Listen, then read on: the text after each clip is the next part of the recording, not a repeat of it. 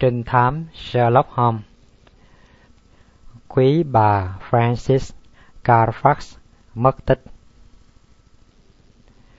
Đúng kiểu thổ phải không? Holmes bất chợt hỏi trong khi nhìn chầm chầm vào đôi giày bốt của tôi. Tôi đang chống một cây gậy, và tôi nghĩ là nó đã thu hút ý nghĩ của anh ấy. Đồ anh đó chứ, tôi hơi ngạc nhiên. Tôi mua ở tiệm Latimer phố Oxford. Holmes mỉm cười và với một vẻ kiên nhẫn mệt mỏi. Ý tôi nói là cái nhà tắm hơi kiểu thổ. Tại sao anh lại đến đó? Vừa đắt, vừa không thoải mái bằng nghỉ ngơi ở nhà. À, mấy hôm trước tôi cảm thấy hơi bị nhức mỏi. Tắm hơi kiểu thổ, theo y học, sẽ là một cuộc vệ sinh toàn diện nhất. Mà hôm nay, tôi không nghi ngờ gì về mối liên hệ logic giữa đôi giày bốt với các nhà tắm hơi. Nhưng anh có thể nói rõ và chi tiết hơn được không? Bài học về suy luận anh cũng đã biết rồi mà, Holmes nói, với một giọng diễu cợt trong ánh mắt. Tôi sẽ minh họa cho anh thấy rõ hơn nếu anh liên tưởng đến việc anh đi bằng xe ngựa nào vào lúc sáng. Tôi không thích anh minh họa, anh có thể giải thích được không? Tôi bắt đầu cáo. Bravo, Watson. Một lời khuyên rất logic. Rồi, đầu tiên tôi biết được gì? Trước hết là chiếc xe ngựa anh có để ý là trên tay và vai áo choàng bên trái của anh có vệt nước bị bắn lên không? Nếu anh ngồi giữa chiếc xe ngựa thì sẽ không bị điều này. Rõ ràng là anh ngồi một bên và điều đó có nghĩa là có người ngồi cạnh anh. Điều đó hiển nhiên. Nhìn chung, không có điều gì vô lý. Nhưng đôi giày ống và cái nhà tắm cũng dễ như ăn kẹo. Anh có thói quen đi giày theo một cách nhất định. Tuy nhiên, tôi nhìn thấy cách buộc giày không giống với cách thường làm của anh. Anh đoán ra điều gì rồi chứ? Có người buộc giày cho anh. Chỉ có thể là thợ đóng giày hoặc chú nhóc phục vụ ở nhà tắm. Nhưng không thể là thợ đóng giày, trong khi đôi giày anh gần như mới nguyên. Như vậy, chỉ còn lại cái nhà tắm. Có điều gì vô lý không? Nhưng cho tất cả cái đó, cái nhà tắm thổ đã phục vụ một mục đích khác. Ý anh nói sao? Anh nói là anh làm vậy vì anh cần một sự thay đổi. Cho phép tôi gợi ý rằng anh một ý nhé. Tại sao ở Lausanne làm thế? Watson thân mến. Những vé hạng nhất và những chi tiêu hoang phí. Sự sang trọng, nhưng sao? Holmes tựa lưng vào ghế và rút sổ tay ra. Một trong các hiểm nguy lớn trong xã hội là người đàn bà cô đơn đi du lịch. Bà phiêu bạc từ nơi này sang nơi khác, sống tại khách sạn hoặc tại các nhà trọ tư nhân. Bà giống như một chú gà con đi lạc giữa bầy chồn cáo. Khi bị nhốt rồi thì ít ai hay biết.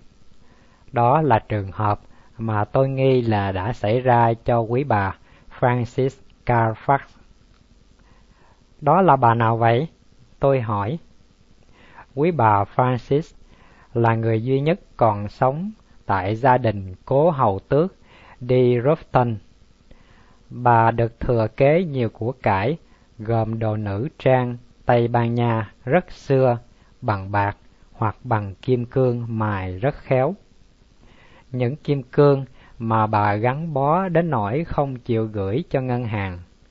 Trái lại, bà mang theo mình đi khắp thế giới. Chuyện gì đã xảy ra đến cho bà vậy? À, chuyện gì ư? Bà còn sống hay đã chết? Đó là bài toán của chúng ta bà có những thói quen đều đặn. Từ bốn năm nay, cứ 15 ngày là viết thư cho bà Dobney, người quản gia già ở Camberwell. Chính bà Dobney đến gặp tôi. Gần năm tuần rồi, chả có tin tức gì của bà ta cả. Bức thư cuối cùng được viết từ khách sạn National ở Lausanne. Hình như vị mệnh phụ kia rời khách sạn mà không để lại địa chỉ. Gia đình giàu có này đang rất lo lắng. Những số tiền vô cùng lớn lao đặt dưới quyền sử dụng của chúng ta để làm sáng tỏ vấn đề. Bà Daphne có phải là nguồn tin tức độc nhất hay không? Quý bà Francis chắc chắn còn có những người nhận thư khác. Chỉ có một người nhận thư độc nhất, đó là ngân hàng. Các sổ chi tiêu của họ là những nhật ký gọn gàng. Ngân hàng của bà ấy là ngân hàng Sylvester. Tôi có kiểm tra lại tài khoản của bà. Cái chi phiếu áp chót bà ký để thanh toán tiền khách sạn ở Lausanne. Kể từ đấy, bà chỉ ký thêm một chi phiếu. Ký cho ai và ký từ đâu? Cho cô Mary Devin, nhưng không thấy ghi nơi ký.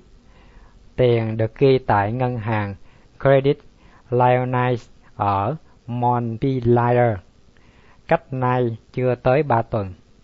Đó là một chi phiếu 50 bảng Anh. Mary Devin là ai? Người hầu của bà ta. Chúng ta hiện chưa biết tại sao cô ta được chi phiếu này. Tuy nhiên, các sự tra cứu của anh chắc chắn sẽ làm sáng tỏ cái bí mật này. Sự tra cứu của tôi? Anh biết mà, tôi chưa có thể rời London khi mà lão già Abraham vẫn còn sống trong kinh hoàng. Lại nữa, cơ quan Scotland Yard sẽ cảm thấy bị bỏ rơi nếu tôi đi vắng, và sự vắng mặt của tôi sẽ làm cho giới sát nhân cựa quậy. Vậy là anh Watson, anh phải đi. Và nếu cần hỏi ý kiến của tôi, thì tôi sẵn sàng trả lời dù ngày hay đêm. Tôi chỉ lấy giá rẻ là hai penny cho một lời khuyên. Hai ngày sau, tôi tới khách sạn National ở Lausanne.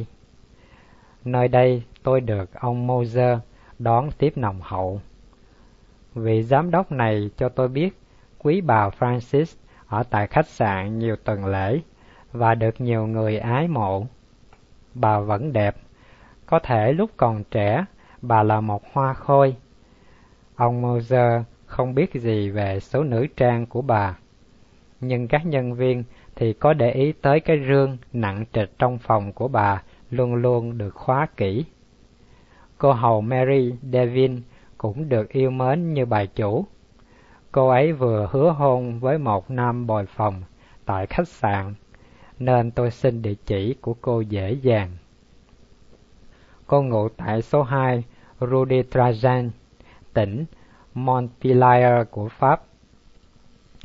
Tôi ghi chép kỹ lưỡng và tự hào rằng dù cho Holmes có ở đây, anh cũng không thu lượm tin tức nhiều hơn.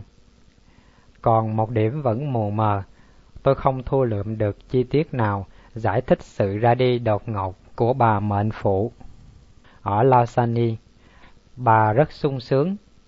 Mọi người tin rằng bà sẽ ở lại suốt mùa này trong căn hộ xa hoa, ngó ra hồ.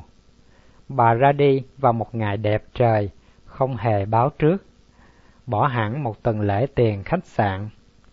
Julius Vibert, vị hôn phu của cô hầu, là người độc nhất đưa ra một giả thiết.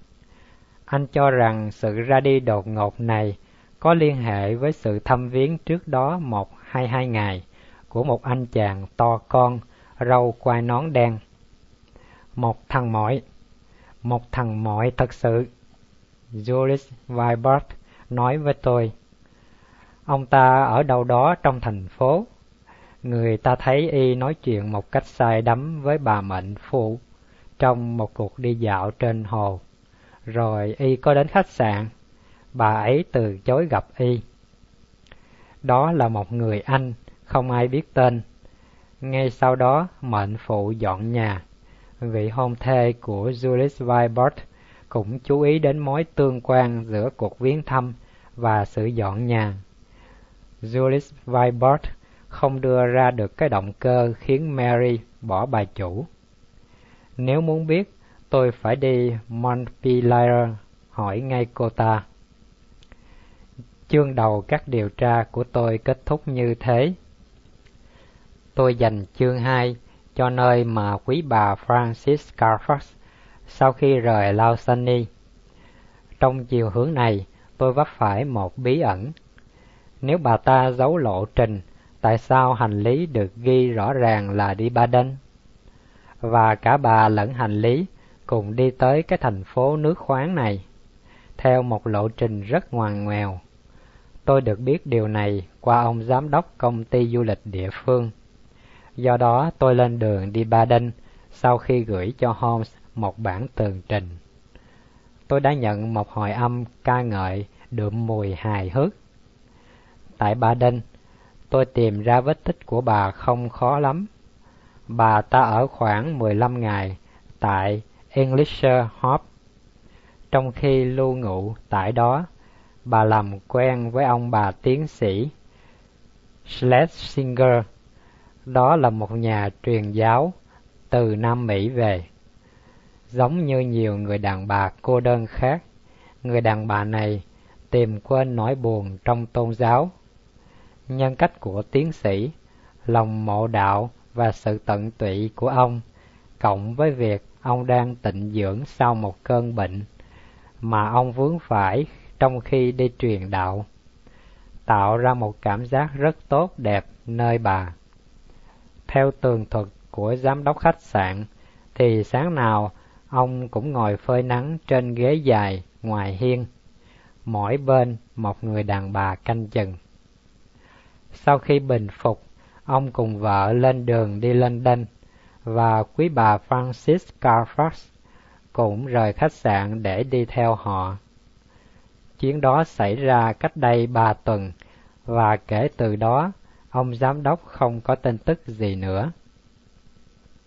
Về phần cô nữ hầu, cô đã ra đi vài ngày trước, khóc như cha chết và báo cho các nữ bồi phòng khác rằng cô rời bà chủ một cách vĩnh viễn. Trước khi cô đi, tiến sĩ Schlesinger đã thanh toán tiền lương cho toàn nhóm. Đã kết luận, ông giám đốc còn tiết lộ rằng ông không phải là người duy nhất lo lắng cho số phận của quý bà Francis Carfax. Cách đây khoảng một tuần, có một người khác tới đây hỏi tôi những câu hỏi tương tự. Ông ấy có tiết lộ danh tánh không? Tôi hỏi. Không, nhưng tôi biết là người Anh. Một người Anh hơi khác thường. Một thằng mỏi phải không? Tôi vừa nói vừa ra dấu theo cách thức của ông bạn nổi tiếng của tôi. Đúng thế, đó là cái từ rất tương xứng với y. Ông hãy tưởng tượng một con người đồ sộ, râu ria xòm xòm, da đồng. Đúng ra, y nên ngủ tại một quán trọ đồng quê hơn là tại một khách sạn danh tiếng. Một người cứng cáp và hung hãn. Một người mà tôi không bao giờ dám dậm chân. Bí mật dần già lộ rõ từng đường nét, y hệt một dáng đi từ từ thoát ra khỏi sương mù. Một người đàn bà mộ đạo bị săn đuổi bởi một anh chàng ma quái và kiên gan. Bà ấy sợ y, bằng không thì bà đâu có trốn khỏi Lausanne. Y đã đuổi theo bà ta, chống chày cũng đuổi kịp, kịp rồi chưa? Có phải là lý do khiến bà im bặt? Các người khổ ải tháp tùng bà có khả năng che chở bà khỏi sự hung bạo của thằng mọi thô lỗ. Ý đồ gớm ghiếc nào làm động lực cho cuộc săn lùng này? Đó là bài toán tôi phải giải đáp. Tôi viết thư cho Holmes, thông báo sự nhanh chóng và nghiêm túc mà tôi đã vận dụng để đi vào cội rễ của nội vụ. Đáp lại, tôi nhận được một lá thư bảo tôi mổ xẻ lỗ tai trái của tiến sĩ Schlesinger. Holmes có tật hay pha trò, đôi khi lố bịch nên tôi không bận tâm với cái trò diễu cợt sai chỗ này. Nói cho đúng, khi tôi vừa đến Montpelier và đang đi tìm cô hầu Mary, thì thư của Holmes đến nơi. Tìm lại và khai thác cô này là không khó đối với tôi.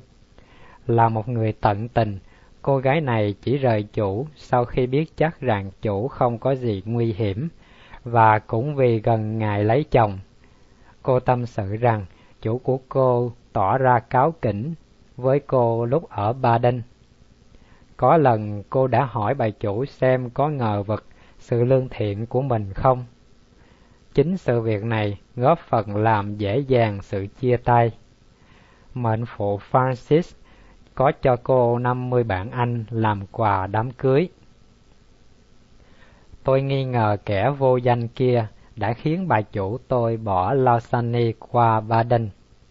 Chính tôi thấy y nắm cổ tay của bà chủ tôi một cách lộ liễu trong khi đi du ngoạn trên hồ.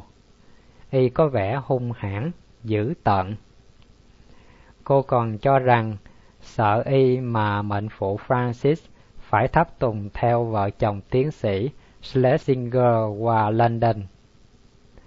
Không bao giờ bà tiết lộ tí gì với cô ta. Tuy nhiên, qua nhiều dấu hiệu, cô hầu biết rằng bà chủ mình đang sống trong tình trạng sợ hãi. Nói tới đó, cô đột ngột đứng dậy, khuôn mặt bất loạn vì ngạc nhiên và sợ hãi. Nhìn kìa! Cô kêu lên, thằng khốn đang đi săn mồi. Nó là người mà tôi vừa nói đến. Qua cửa sổ của phòng khách nhỏ, tôi thấy một người cao lớn, râu đen ưỡn ra phía trước, chậm chậm đi xuôi theo đường phố, mắt nhìn các số nhà. Rõ ràng y đang tìm cô hầu. Tôi nhảy bổ ra và kè y ngay. Ông là người Anh? Thí dụ là thế đi, y gầm gừ. Tôi có thể biết được quý danh. Không được. Tôi cục hứng, nhưng vẫn dõng dạc hỏi. Bà Francis Carfax hiện ở đâu? Y trốn mắt nhìn tôi, hỏi lại. Ông đã làm gì bà ấy? Tại sao ông săn đuổi bà ấy? Tôi yêu cầu được trả lời. Anh ta gào thét lên vì giận dữ, rồi vò lấy tôi. Tôi đấm đá không tệ, nhưng y mình đồng da sắt, lại hung hãn như cọp. Y thọc cổ tôi và tôi sắp ngã, thì một công dân Pháp râu ria lởm chởm trong đồng phục xanh từ quán rượu chạy ra, tay cầm cây gậy ngắn, đập mạnh vào cánh tay trước của hung thủ. Y buông tôi ra, đứng im, nhìn tôi trừng trừng, và muốn vò lấy tôi một lần nữa. Thình lình y cười chế nhạo, bỏ tôi lại và đi vào cái biệt thự tôi vừa chạy ra. Tôi quay lại, cảm ơn người cứu mạng đứng cạnh tôi trên lề đường.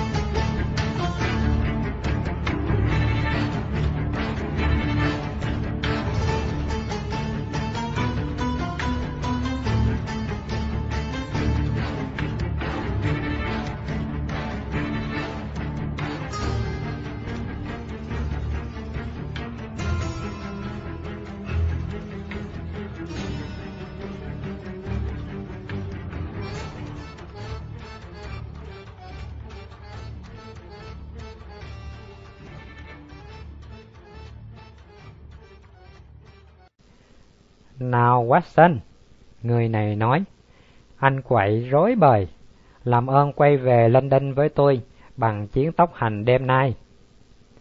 Một giờ sau, Sherlock Holmes với trang phục thường nhật ngồi trong phòng khách sạn của tôi. Anh giải thích cho tôi sự có mặt bất ngờ và đúng lúc của anh.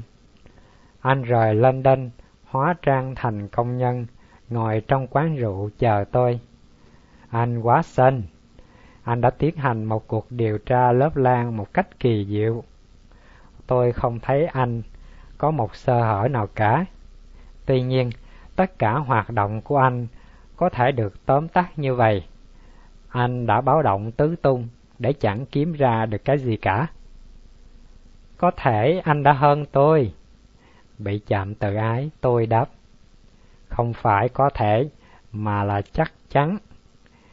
Đây là bá tước Philip Green, một đồng hương và hiện đang ngụ cùng một khách sạn với anh. Chính ở ông, tôi chờ đợi một khởi điểm cho một cuộc điều tra tốt hơn. Trong một cái mâm nhỏ, một bản đồ được trình lên cho chúng tôi. Người mang mâm là nhân vật râu ria sòm sòm mới đánh tôi ngoài đường. Ông này nhảy dựng lên khi thấy tôi. Nghĩa là sao ông hôm? Nhận được lời nhắn của ông, tôi tới đây ngay. Nội vụ có gì liên quan tới cái ông này? Tôi xin giới thiệu cùng ông, người bạn cố tri và cộng tác viên của tôi, bác sĩ Watson, đã tiếp tay với chúng ta trong vụ này. Người lạ đưa bàn tay đồ sộ, sạm nắng và thốt ra vài lời xin lỗi. Tôi hy vọng đã không làm ông bị thương. Khi nghe ông cáo buộc tôi quấy phá bà ấy, tôi điên tiết. Lúc đó tôi không tự chủ được. Thôi, điều trước tiên tôi muốn rõ là vì sao ông biết được sự dính líu của tôi. Tôi có tiếp xúc với bà nữ quản gia của mệnh phụ.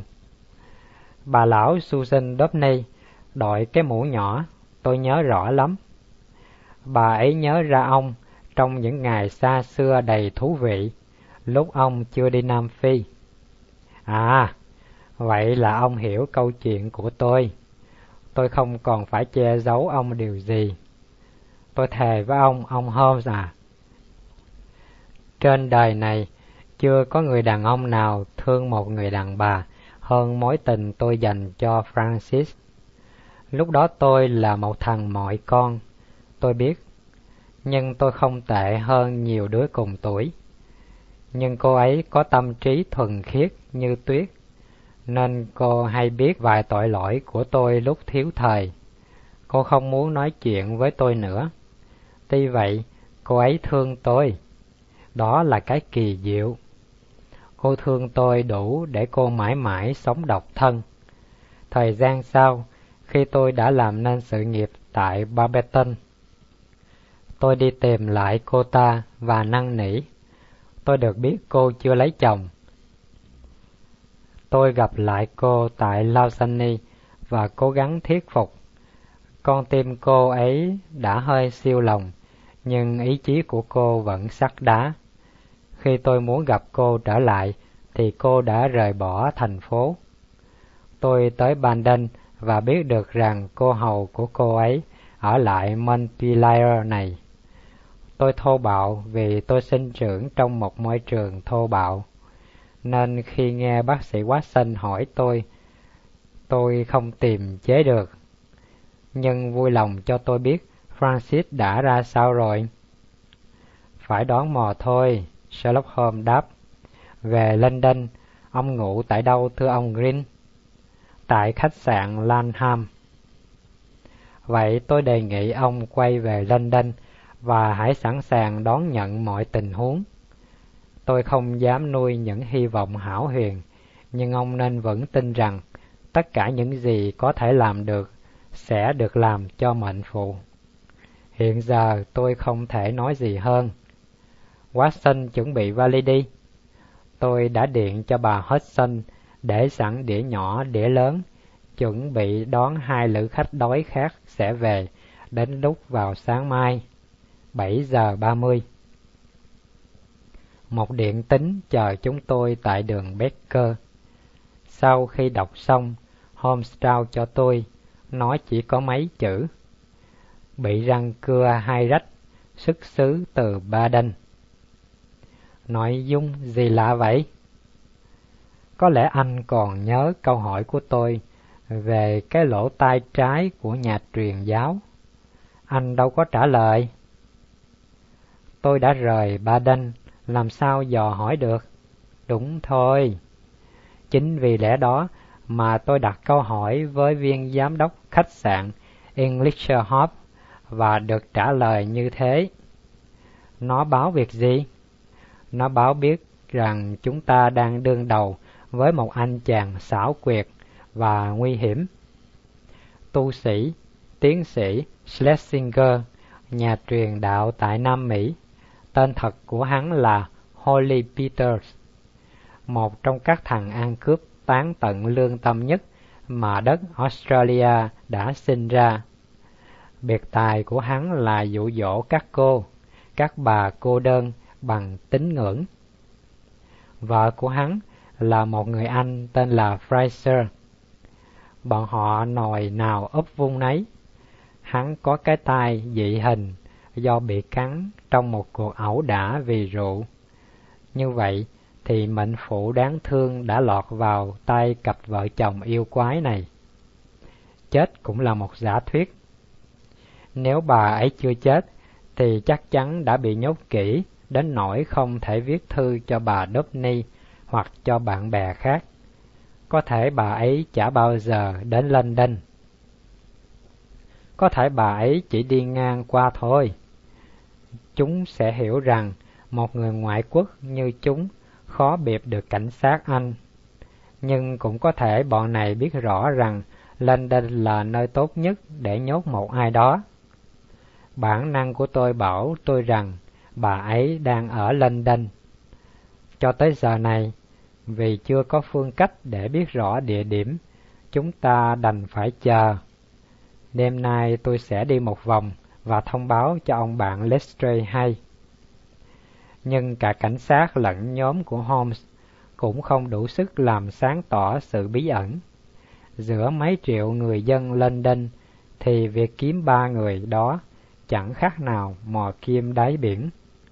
Thử nhắn tin trên báo, vô hiệu, theo đuổi chăng đi tới đâu? Canh chừng các xào huyệt của giới sát nhân, vô ích.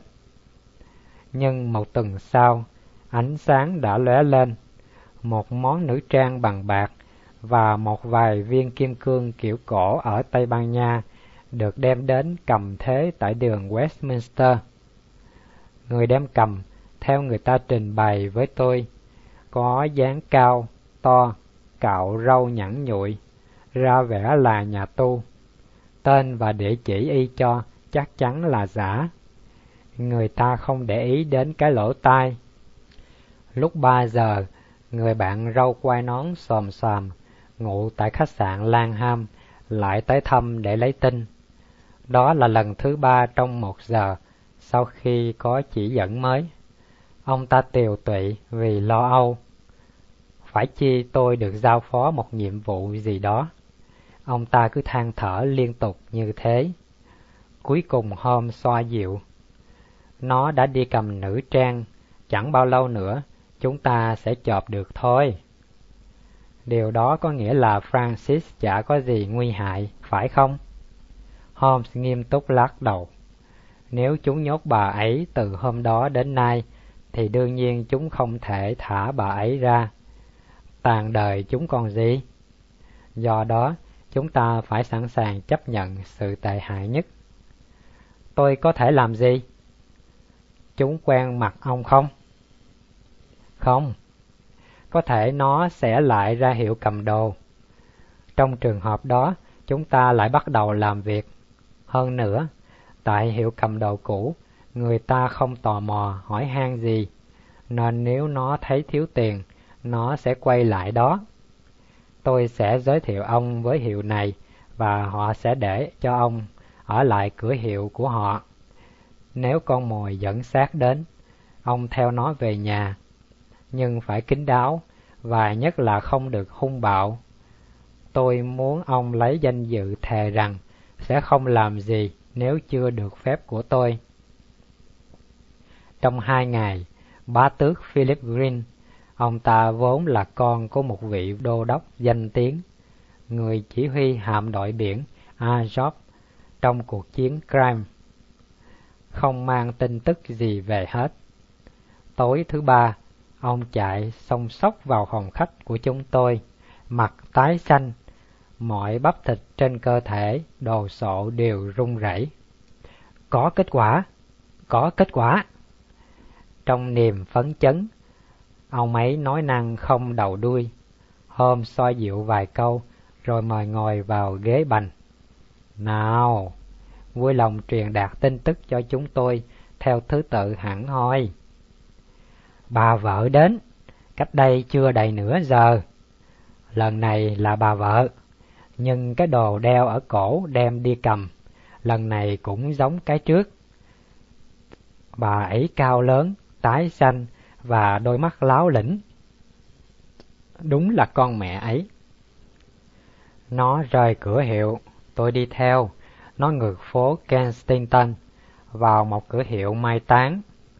Rồi sao nữa? Holmes hỏi với tiếng nói run run. Con mụ ấy đang nói chuyện với người đàn bà ngồi sau bàn giấy, thì tôi bước vào. Muộn rồi đó.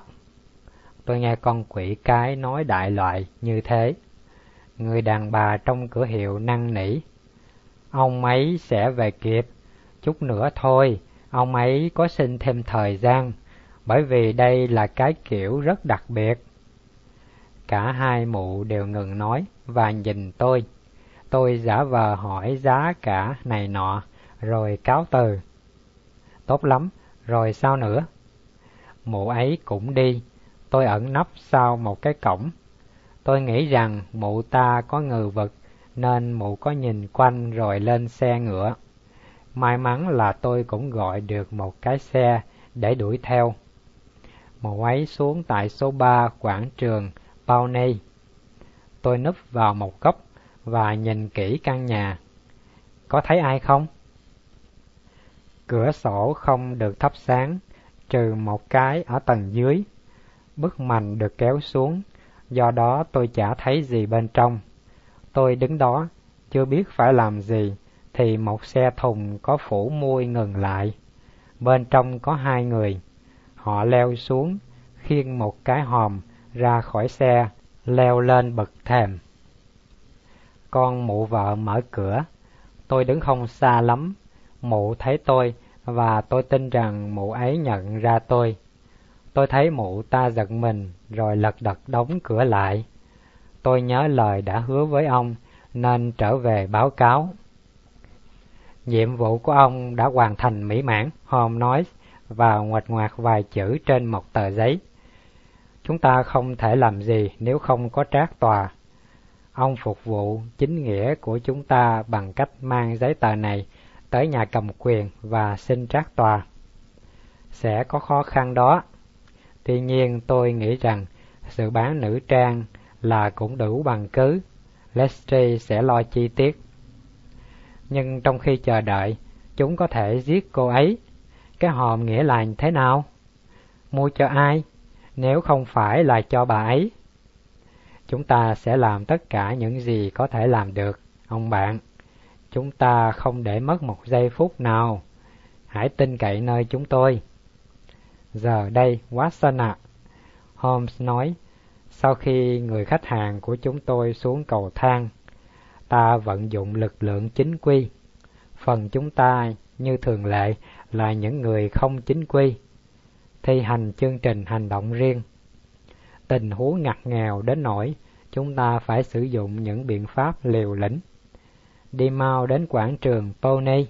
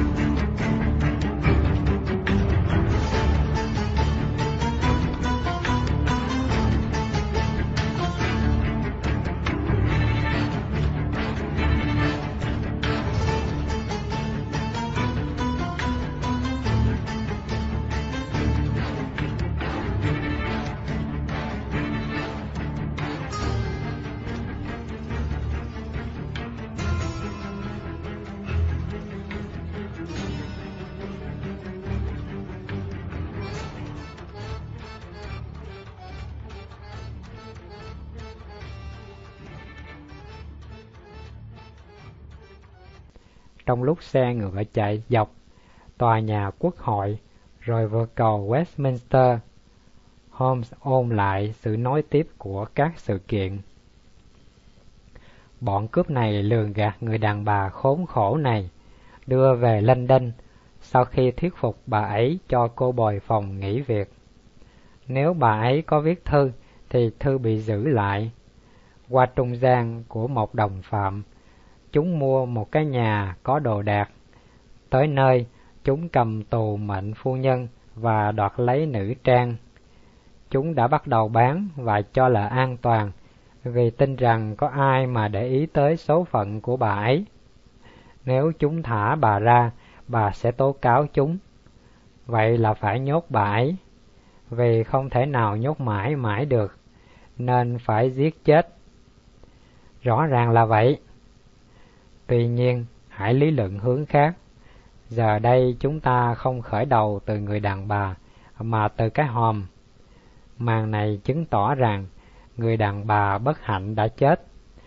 Nó cho thấy một đám ma hợp lệ, có giấy phép chôn đàng hoàng. Trong trường hợp chúng đã giết mệnh phụ, chúng đã vùi xác đâu đó ngoài vườn. Đằng này, tất cả đều hợp lệ, công khai. Tại sao? Chắc chắn là tại vì chúng đã làm bà ấy chết một cách có thể gạt pháp lý, có lẽ bằng thuốc độc. Nhưng chúng không khờ dại để một y sĩ tới gần bà, trừ khi đó là một tòng phạm. Giả thuyết này khó tin lắm. Chúng làm giấy giả được không? Nguy hiểm cho chúng lắm. Không, tôi không tưởng tượng chuyện đó bao giờ. Dừng lại, bác sa ích. Đây là cửa hiệu mai táng, vì chúng ta vừa đi qua tiệm cầm đồ. Anh vào đi quá xinh. dáng dấp anh gây tin tưởng hơn, hỏi xem mấy giờ ngày mai thì động quan. Bà chủ nhà đáp mau mắn là 8 giờ ngày mai. Thấy không quá xinh, đâu có gì bí hiểm, sáng như ban ngày, họ không có sợ gì cả. Tôi không thấy có giải pháp nào hay hơn là tấn công ngay. Anh có vũ khí không? Một cây gậy. Chả sao, chúng ta đủ sức mạnh mà. Kẻ có chính nghĩa mạnh gấp ba, Holmes nói. Chúng ta không thể chờ cảnh sát. Bác xã ít, cho chúng tôi xuống. Bây giờ chúng ta cũng thử vận may như đã từng làm đôi lần trong quá khứ. Anh giật chuông tại cửa ngôi nhà lớn tăm tối. Cửa mở liền. Một người đàn bà cao lớn và tái xanh xuất hiện dưới ánh sáng yếu ớt của hành lang. Các ông cần gì? Mụ nói cộc lốc và nhìn kỹ chúng tôi trong bóng tối. Tôi muốn gặp tiến sĩ Schlesinger, Holmes nói. Ở đây không có ai tên như vậy cả. Mụ ấy đáp, định đóng cửa, nhưng Holmes đã lọt vào trong cái cửa hé mở. Tốt thôi, vậy thì chúng tôi muốn nói chuyện với người đàn ông ngủ tại nhà này. Dù y mang tên giả nào đi nữa, Holmes nói một cách cương quyết. Mụ ấy lưỡng lự rồi mở toan cửa ra. Mời vào. Trên đời này chồng tôi chả sợ ai cả. Mụ ta ra đóng cửa lại và đưa chúng tôi vào một salon nhỏ bên trái. Mụ ta vặn thêm gas cho đèn sáng trước khi vào nhà trong. Chút nữa ông ấy sẽ ra, mụ ta nói. Chúng tôi vừa mới nhìn quanh cái căn phòng bụi bặm, bị móc đục thì cửa mở.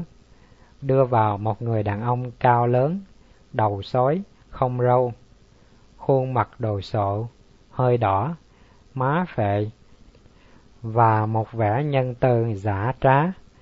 Ông ta nói giọng nhợt nhạt, Quý vị lầm rồi, tôi tin chắc rằng người ta đã chỉ đường sai.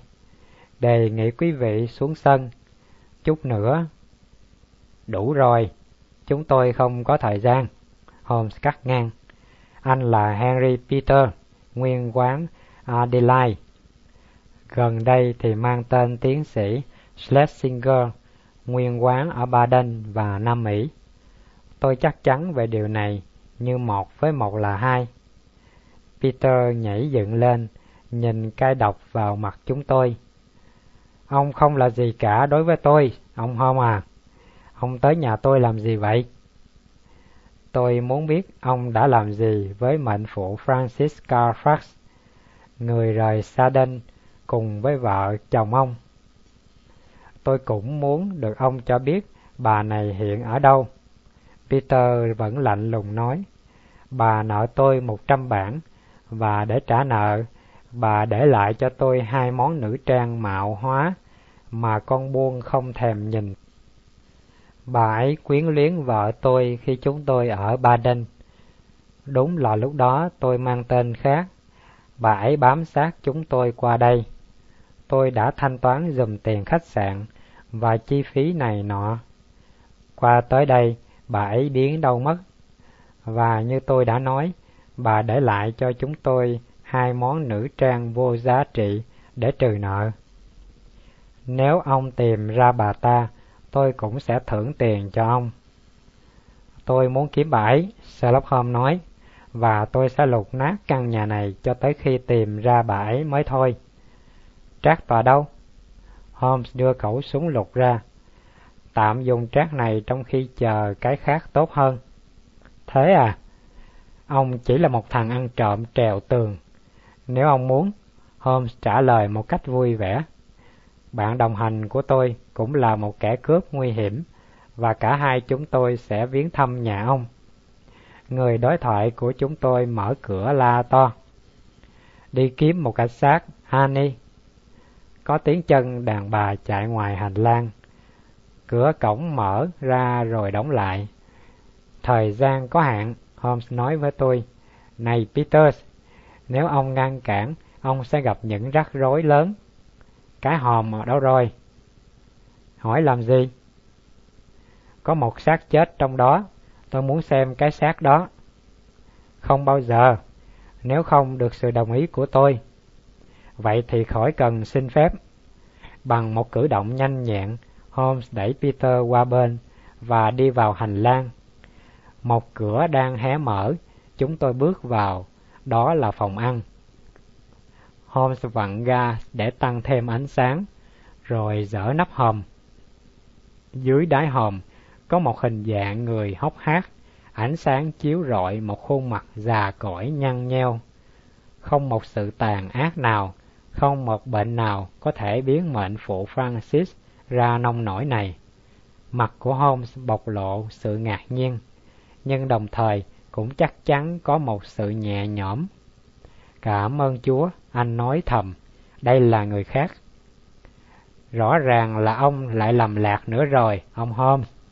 Peter đi theo chúng tôi và nói lớn. Người chết này là ai? Là vú già của nhà tôi, tên là Rose Bender. Chúng tôi đưa bà cụ từ trạm xá nhà dưỡng lão Brixton về. Chúng tôi có mời bác sĩ Hossam ở số 13 Fairbank Villas. Ghi địa chỉ này cho kỹ ông Holmes nhé. Bà cụ được chăm sóc tận tình đúng theo lòng bác ái của Chúa.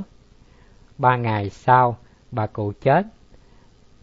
Giấy cho chôn ghi là do già cõi, nhưng đó chỉ là ý kiến của bác sĩ.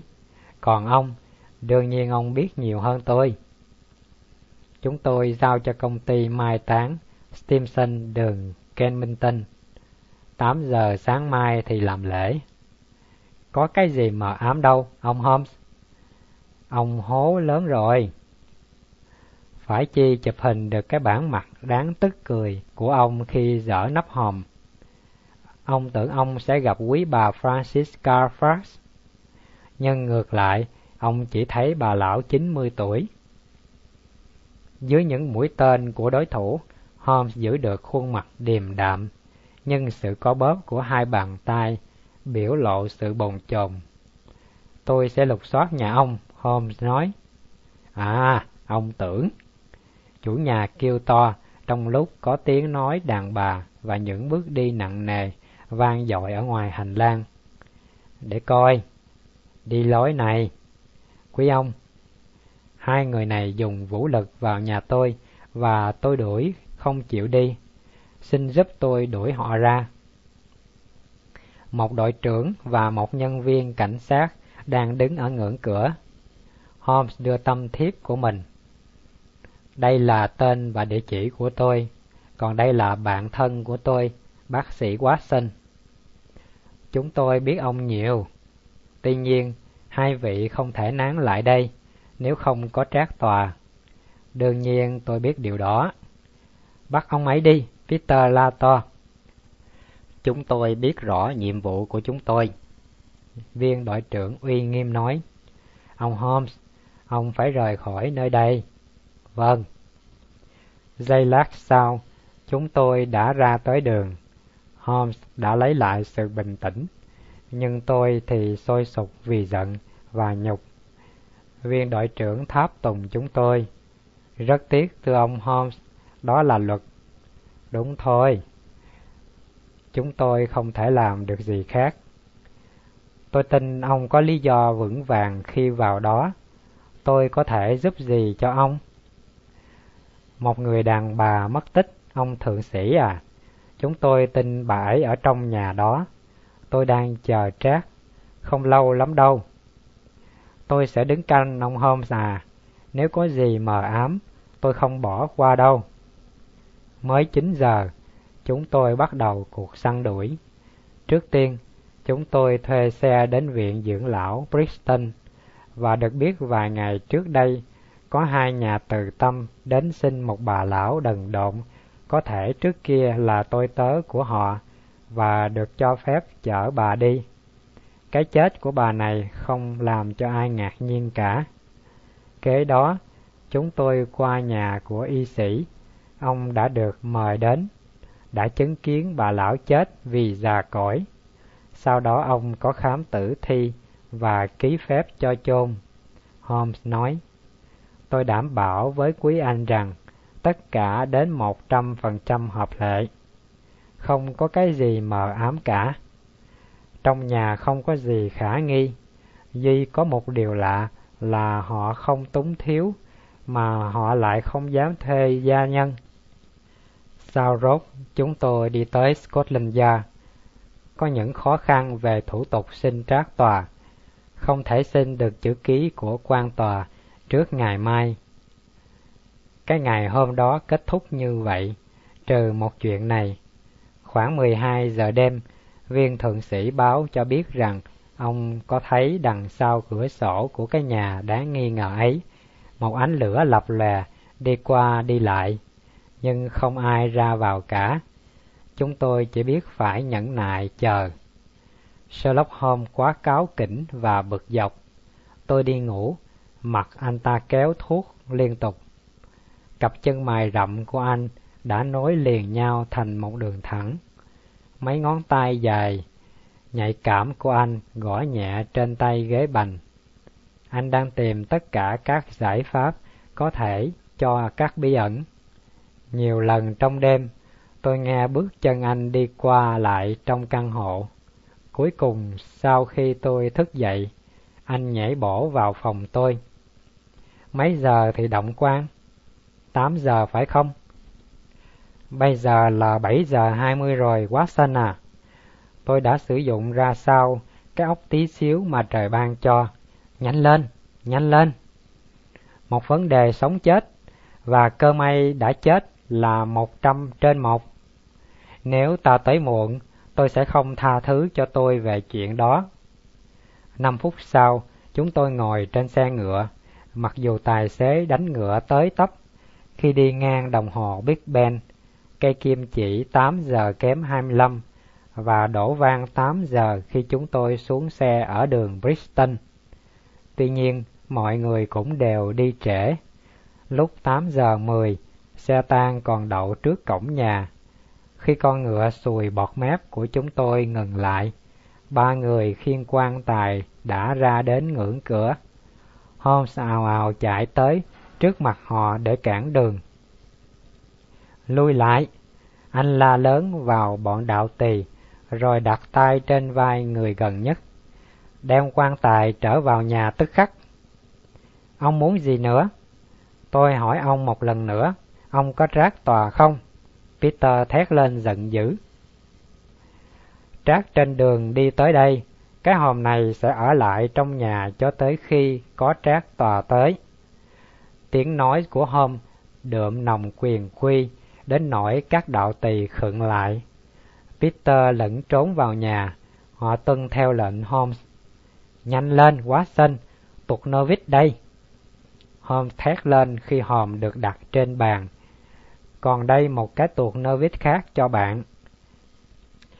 Thưởng một bản nếu nắp được mở trong vòng một phút. Không ngập ngừng gì hết, ra tay. Tốt. Một cái nữa. Một cái nữa. Cùng nhau kéo nó lên. Tốt. À, hay lắm. Kết hợp sức mạnh, chúng tôi dỡ được nắp hòm. Từ trong bốc mùi thuốc mê nồng nặc. Một xác được trải dài, đầu bịch băng thấm nhựa thuốc phiện. Trong nhấp nháy, Holmes gỡ hết, để lộ một khuôn mặt cứng đơ của một người đàn bà đẹp, cỡ 40 tuổi. Anh lấy tay dựng đứng phần thân và duy trì nó ở thế ngồi. Bà ấy sống không quá xinh? Còn tồn tại tia sinh lực nào không? Chúng ta đã đến quá trễ. Trong nửa giờ, chúng tôi có cảm giác là trễ, do hiệu quả của thuốc mê hoặc do bị làm ngạt thở thật sự. Mệnh phụ Francis có thể đã tới mức không còn hy vọng gì nữa. Cuối cùng, nhờ hô hấp nhân tạo, chích ete và nhờ tất cả những gì mà khoa học có thể có, một làn xương nhẹ trên kính và sự nhấp nháy của mi mắt báo cho chúng tôi biết rằng sự sống từ từ trở lại. Một xe ngựa ngừng trước nhà, Holmes kéo sáo lên. Leslie cầm trác tòa tới. Holmes loan báo. Ông ấy sẽ kiếm bắt các con mồi đang lẫn trốn vào đây. Những bước đi nặng nề ngoài hành lang. Và đây là một người có nhiều quyền hơn chúng ta để chăm sóc mệnh phụ này. Kính chào ông Green. Tôi nghĩ rằng ta nên chở mệnh phụ đi nhà thương càng sớm càng tốt. Trong khi chờ đợi, bà lão vẫn có thể đi tiếp con đường tới nơi an nghỉ cuối cùng. Anh quá xinh, có lẽ anh nên ghi thêm câu chuyện này vào mố hồ sơ của anh. Nó minh họa sự sơ sót tạm thời mà dù cái tâm trí quân bình nhất trên đời cũng mắc phải. Những sơ hở tương tự thường xảy ra cho mọi người. May mắn cho kẻ nhận ra kịp và kịp thời sửa chữa. Tôi có quyền kiêu hãnh về điều này. Đêm trước, tôi cứ thắc mắc rằng đâu đó một chỉ dẫn, một câu nói lạ tai, một nhận xét kỳ dị đã đến với tôi, nhưng tôi đã gạt bỏ chúng. Rồi thình lình, trong ánh sáng lờ mờ của buổi bình minh, các lời đó trở lại trong ký ức tôi. Đó là nhận xét của bà chủ cửa hàng mai táng, như Philip Green tường thuật lại. Bà ấy nói, ông ấy sẽ về đến, ông ấy có xin thêm thời gian, bởi vì cái kiểu đặc biệt. Bà ấy nói về cái hòm, như vậy là kích thước vượt ra ngoài lệ thường. Tại sao? Tại sao? Thình lình tôi nhớ đến chiều sâu của nó và cái hình nhỏ bé khô đét bên trong. Tại sao một cái hòm rộng mênh mông mà chỉ để chứa một cái xác tí tẹo? Nếu không phải để chứa thêm một cái xác thứ hai, hai xác sẽ được chôn với một giấy phép độc nhất, rõ như ban ngày. Thế mà đầu óc tôi rối mù. Quả là một may mắn nhỏ nhoi nếu tìm ra bà ta trong tình trạng còn sống. Nhưng cuối cùng quả là có may thật. Theo tôi biết, mấy người đó không dám tự mình cầm dao, cầm súng giết ai. Họ có thể chôn bà mệnh phụ mà không ai hay biết tí gì. Anh Watson, anh có thể dựng lại quan cảnh một cách dễ dàng. Anh đã quan sát cái xó hải hùng trên gác, nơi mà mệnh phụ bị nhốt lâu ngày. Họ cho bà ấy ngửi thuốc mê tối đó, đưa bà ấy xuống, cho thêm thuốc mê vào hòm để chắc chắn rằng bà không thể tỉnh lại, rồi vặn ốc nắp hòm. Mưu tước tinh vi thật. Một mưu trước, mới mẻ trong lịch sử tội ác. Nếu cái nhà cụ truyền giáo này không bị Leste còng tay, thì chắc chắn sau này sẽ nghe thêm những chiến tích kinh rợn hơn.